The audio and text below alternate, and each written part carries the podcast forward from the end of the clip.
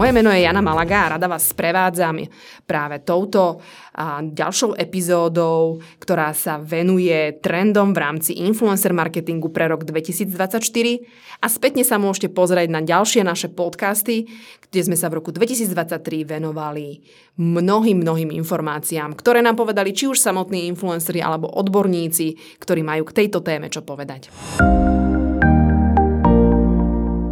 Poďme sa pozrieť na tri evergreen trendy v influencer marketingu aj pre rok 2024.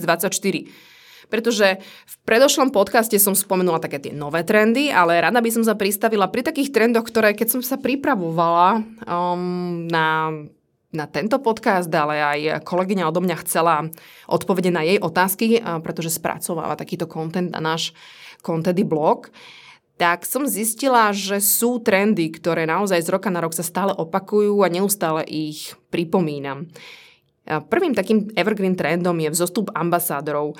Viete, aký je rozdiel medzi influencerom a ambasádorom? No ide o to, že v prípade ambasádora ide o dlhodobú spoluprácu značky s influencerom a práve tieto dlhodobé spolupráce namiesto jednorázových, to sú taký trend, ktorý minulom blogu som písala, že silne, ale naozaj mám pocit, že stále je taký evergreen trend.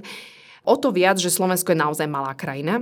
Máme limitovaný počet persón, ktoré sa venujú nejakej oblasti a ktoré naozaj výborne sadnú pre danú značku.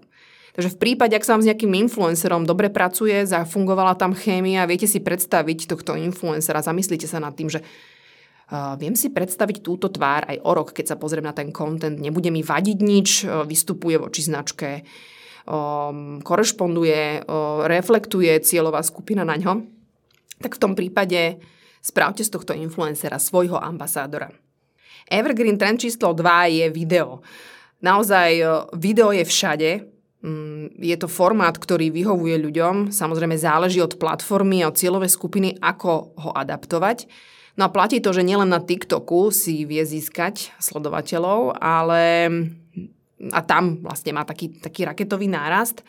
Veď uh, pozrite si, ako reagoval Instagram na TikTok. No, TikTok, keď prišiel, tak vtedy Instagram nasadil Reels a dlho, dlho bol veľmi dobrý algoritmus práve na tieto Reelsy, na tieto videjka. Uh, už samotný formát Stories proste tiež predlžil možnosť pozerania videí a nasadzovania. Predtým, keď ste na Instagram nasadili nejaké video do stories, tak bolo rozsekané. Teraz už je to jednoduchšie, užívateľsky jednoduchšie.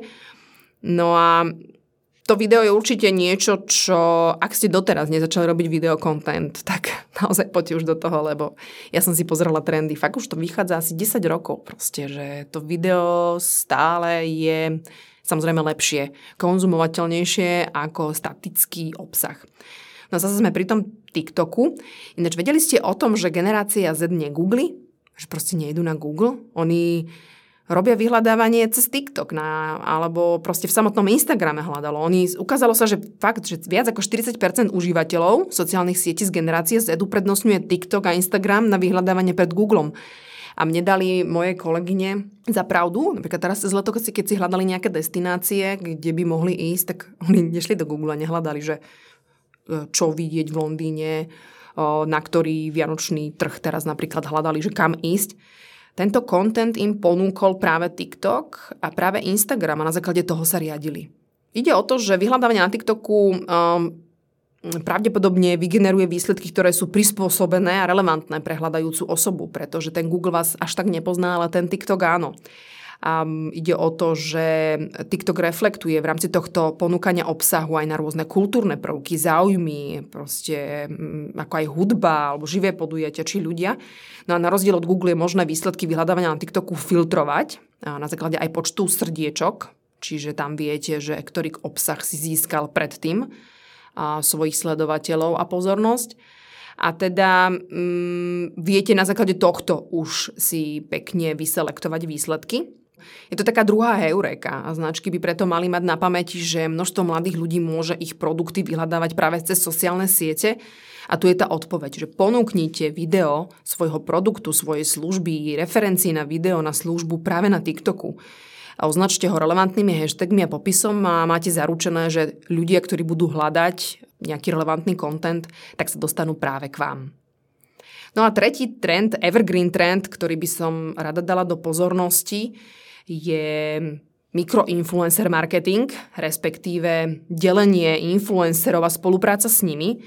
Stále sa o tom hovorí a už minulý rok som hovorila o tom, aj zahraničné trendy hovorili o tom, že zažívajú comeback práve mikroinfluencery. Áno aj. Potom sa hovorí samozrejme, že celebrity marketing je veľmi dôležitý, ale proste taký ten evergreen, ktorý by som možno zovšeobecnila a prispôsobila na slovenské pomery, respektíve na na základe praxe sa ukazuje, že selekcia influencerov je veľmi dôležitá. Treba naozaj skúsiť spolupráce aj s mikroinfluencermi, aj s väčšími influencermi. Neexistuje univerzálne pravidlo, že mikroinfluencer marketing bude to práve pre vás. A neexistuje pravidlo, že nemáte zakomponovať mikroinfluencerov do svojej kampane. Takže ten výber influencerov je veľmi dôležitý a treba, treba skúšať. No a čo sa týka takého bonusového, evergreen trendu. Neplatí, že čím menej reklamných spoluprác má influencer, tým je lepšie začať s ním spoluprácu, pretože niekedy sa nám stáva, že nás mm, značky žiadajú o to, aby sme pre nich vybrali také profily Instagramerov, influencerov, ktoré nemajú veľa reklamných spoluprác. Že vyberte mi, o tohto nechcem, lebo ten má veľa spoluprác a to je samá reklama. Viete to, ako keby ste chceli, že nechcete mať televízny spot v mainstreamovej telke, lebo je tam veľa reklamy a radšej si vyberiete špecializovanú televíziu, lebo tam je reklamy menej? Alebo chcete ísť na ulicu, kde je len jeden billboard a ten bude jediný váš, ale na tú ulicu nikto nechodí. A nechcete double big na Bratislavskom obchvate, lebo tam je veľa tej reklamy, ale my vodiči sme na to, na to zvyknutí na tú reklamu a vnímame ju, vidíme ju. A presne o toto ide. Takže influencer, ktorý má skúsenosti so značkami a robí tú reklamu, ktorá sa vám páči. Naozaj, ak sa vám tá reklama páči a ten kontent, ktorý vytvára, tak neprihliadajte na to, že tá saturácia reklamov je veľká, pretože vychádza to, že ak e, vie robiť tú reklamu, páči sa vám tá reklama, cieľová, jeho, jeho cieľová skupina bude reflektovať na váš produkt, tak potom nie je dôležité, či tej reklamy tvorí málo alebo veľa.